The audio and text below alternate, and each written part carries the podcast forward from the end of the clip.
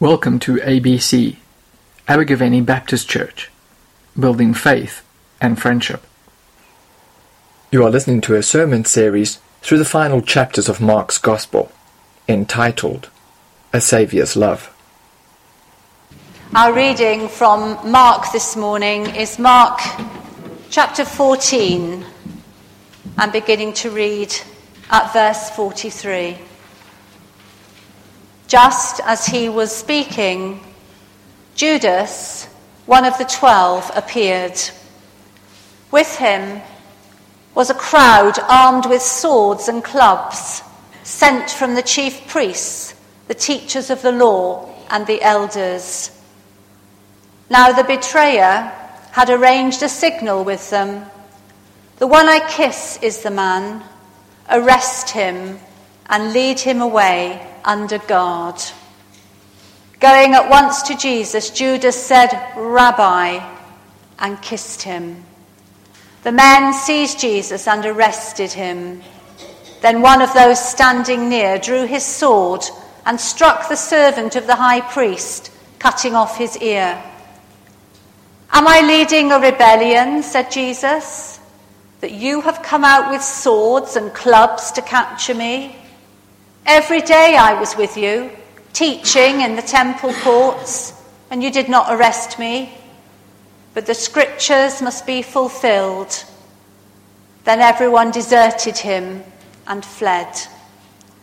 A young man wearing nothing but a linen garment was following Jesus. When they seized him, he fled naked, leaving his garment behind. May God bless the reading of his word and may he give us understanding to take it in and know what this means. Amen. So we're continuing in Mark's Gospel this morning in this series of scriptures which Mike has entitled The Saviour's Love. And we're seeing how the prophecies of long ago are being fulfilled in the person of Jesus. And so today we have this short passage which tells of the betrayal of Judas Iscariot, leading to the arrest of Jesus. And it's an account that's found in all four Gospels. It's a shocking account, and many sermons have been preached and books written on the subject of Judas and his betrayal of Jesus. If we put this passage in context, it follows Jesus' anointing by a woman, which was outrageous in those times, with precious perfumed ointment.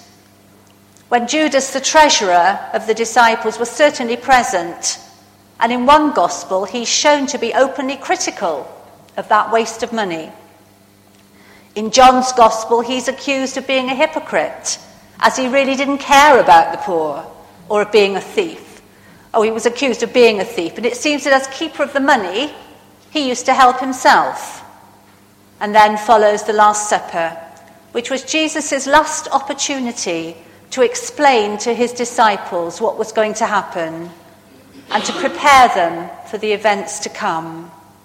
There's the washing of feet, as Jesus demonstrated the servant's heart that would be necessary for his followers and then there was the hijacking of the traditional Passover feast by the introduction not of the Passover, but of the Lord's Supper.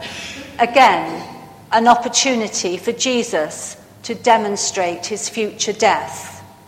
And at this meal, there was the handing over of the bread to Judas, the prophetic fulfillment of Psalm 41, verse 9, which says, Even my close friend, whom I trusted, he who shared my bread, has lifted his heel against me. Jesus knew exactly what was going to happen. He knew exactly who had betrayed him.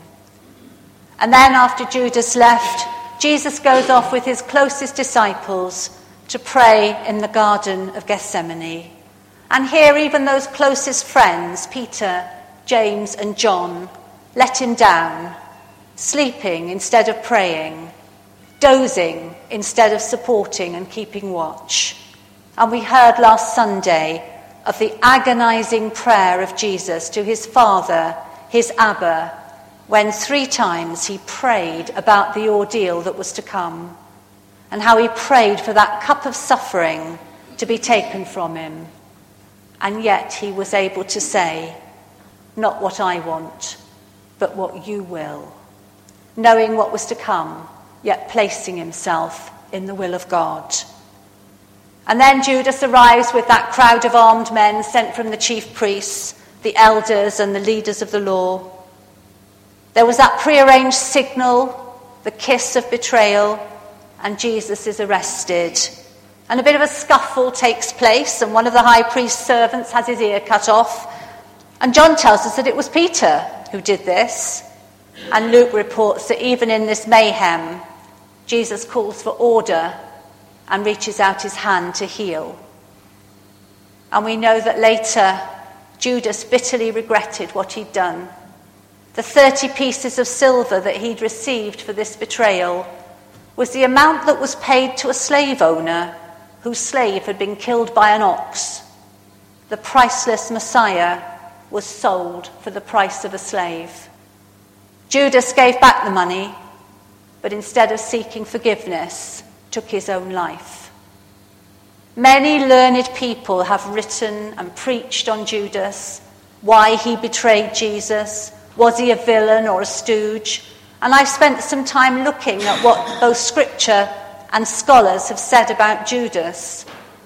But actually, I came to realize that in looking at G- Judas, I was going in the wrong direction. I was concentrating on the wrong person.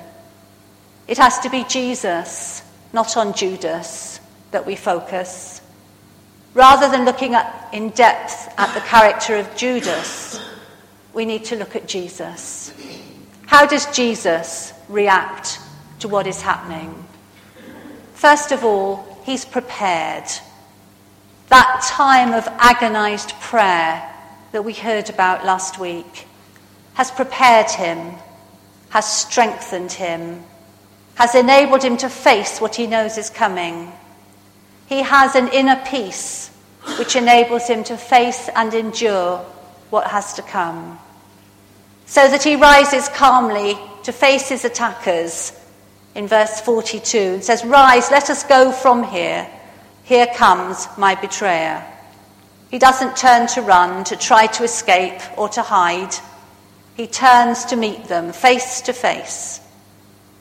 And there's a lesson here for us.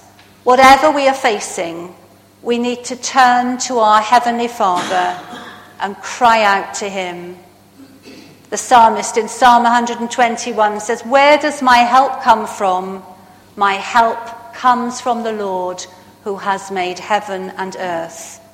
And it's only in that mighty strength and power that we can face and come through the situations that we fear and dread.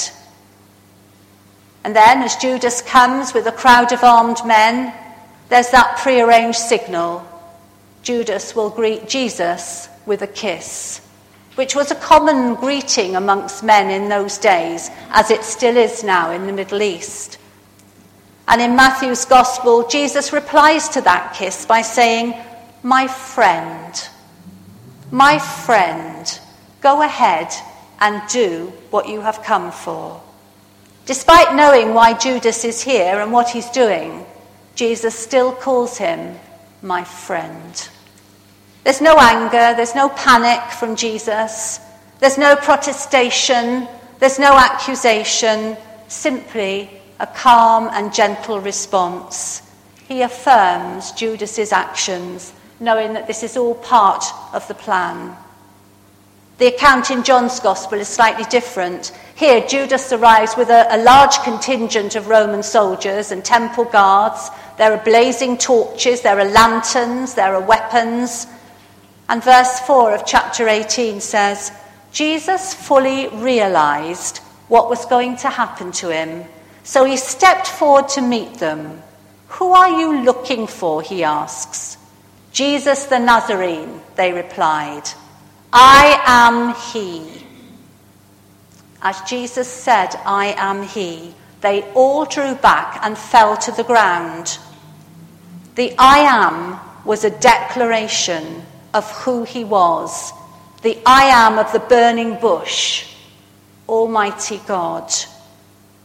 That power and awesome presence of God must have been immense to cause this troop of Roman soldiers and temple guards to fall to the ground. Yet Jesus took no advantage of the situation to run away. Instead, he repeats his statement I am he. And since I am the one you want, let these others go.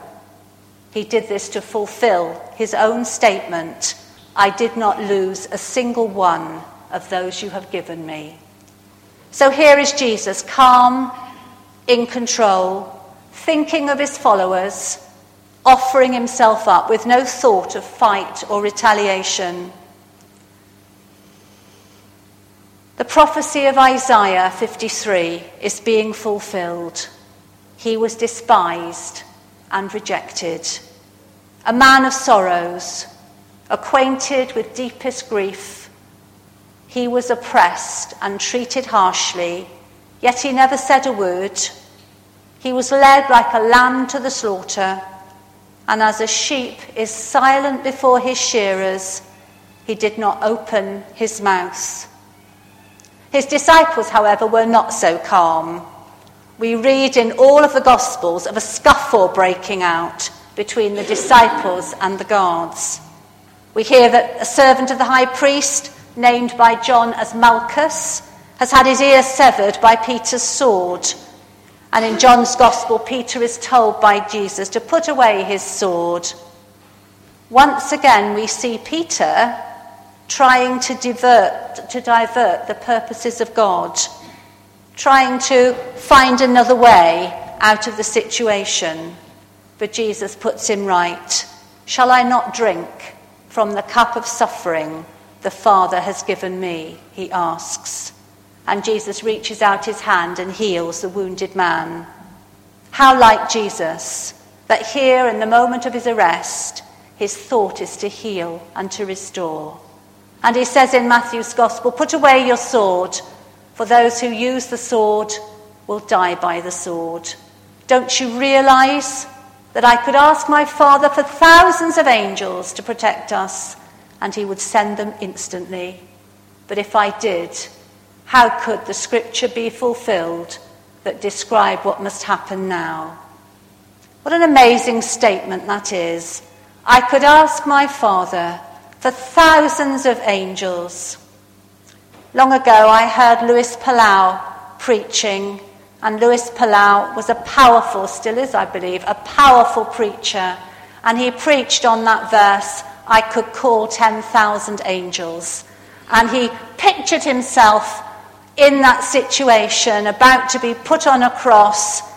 And he said, If I could call 10,000 angels, you can bet your life I will. And he was just wanting to demonstrate the almighty power of God and who he was. And yes, he didn't have to go through that.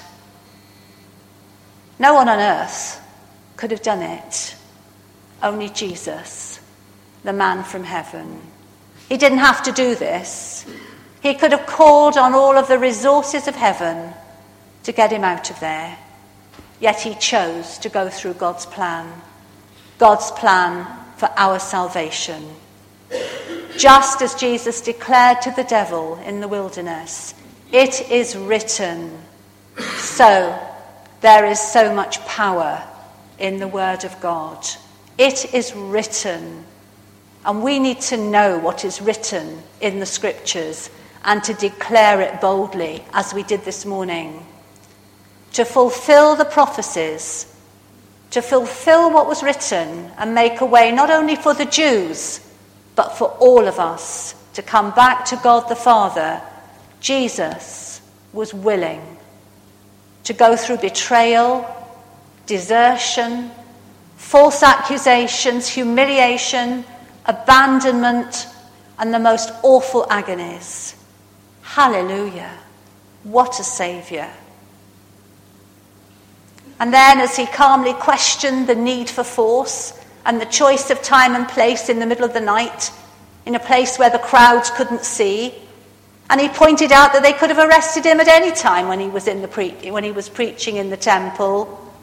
We see Jesus calm, strong, in the knowledge that he was in God's will and that God's will would be done through him. That those prophecies were being fulfilled and God's master plan was unfolding. There was no accident about this. God's master plan was unfolding. And then finally, as Jesus is led away, we read that all the disciples deserted him and fled. Not only Judas let Jesus down, every one of his disciples deserted him and fled. And we know that Peter would soon deny even knowing him. So, what do we learn about Jesus from this passage which we can apply to ourselves and our walk of faith? First of all, Jesus knew how to prepare himself for this ordeal. He turned to his Father and he wrestled in prayer. And we're so often slow, aren't we, to turn to prayer, to turn to God in situations. It's often the last ditch resort when all of our own efforts have failed. And yet, throughout his ministry, we see Jesus going off to a quiet place to pray and we need to follow that example. And then this passage emphasizes his amazing love. Knowing what Judas had done, he could still call him friend.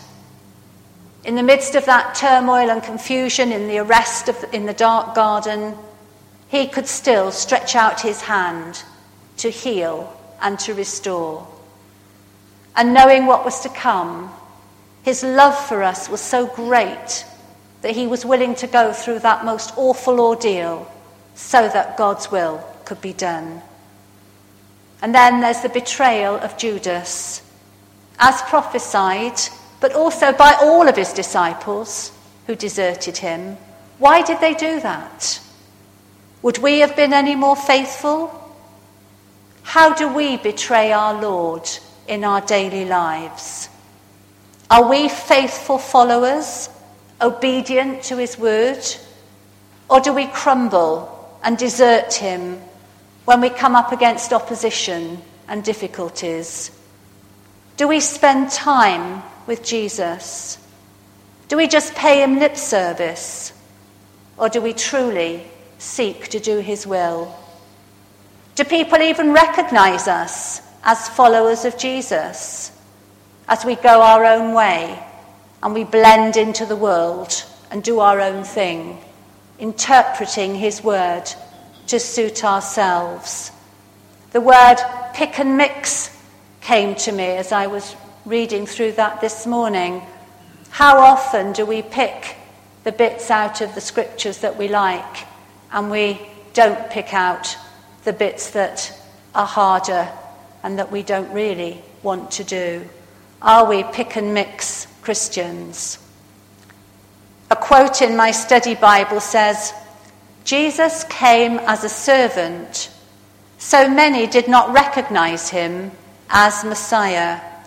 We too must be careful we don't reject God or his will just because he doesn't fit into our image of what God should be. Sometimes as with Judas, who wanted Jesus to be a, a mighty, conquering army sort of person, Jesus doesn't quite fit what we want him to be, and therefore we go off on another track and are disappointed.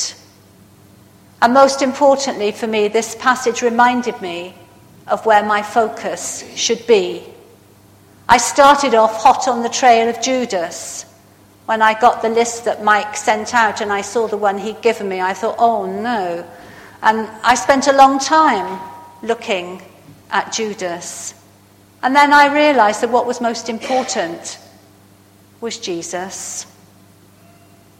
Whole new denominations have started up.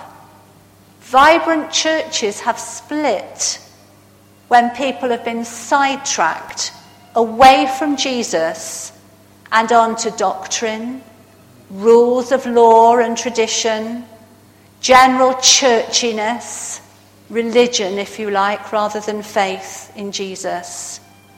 Like the Pharisees and like the temple rulers in Jesus' time, we become blinded in our traditions and we miss the Messiah. And we don't want to miss the Messiah. So as we come to the start of Lent on Wednesday, rather than giving up chocolate or something like that, let's make some time to go back to the basics. Let's make some time to focus back on Jesus, on who he is, on what he's done for us. Let's make sure that we're not missing the Messiah and that we have a fresh understanding of the Saviour's love for us. Amen. Let's pray. Hallelujah. What a Saviour. Father, as we go deeper into your word and discover more and more of your love for us in Jesus, words cannot express our thanks. Give us a fresh understanding of what Jesus our Lord was willing to do for us, of his love for us and all mankind. Give us a boldness to stand up for you, to stand out in the world as your people, demonstrating your love and being obedient to your word. In Jesus' name, amen.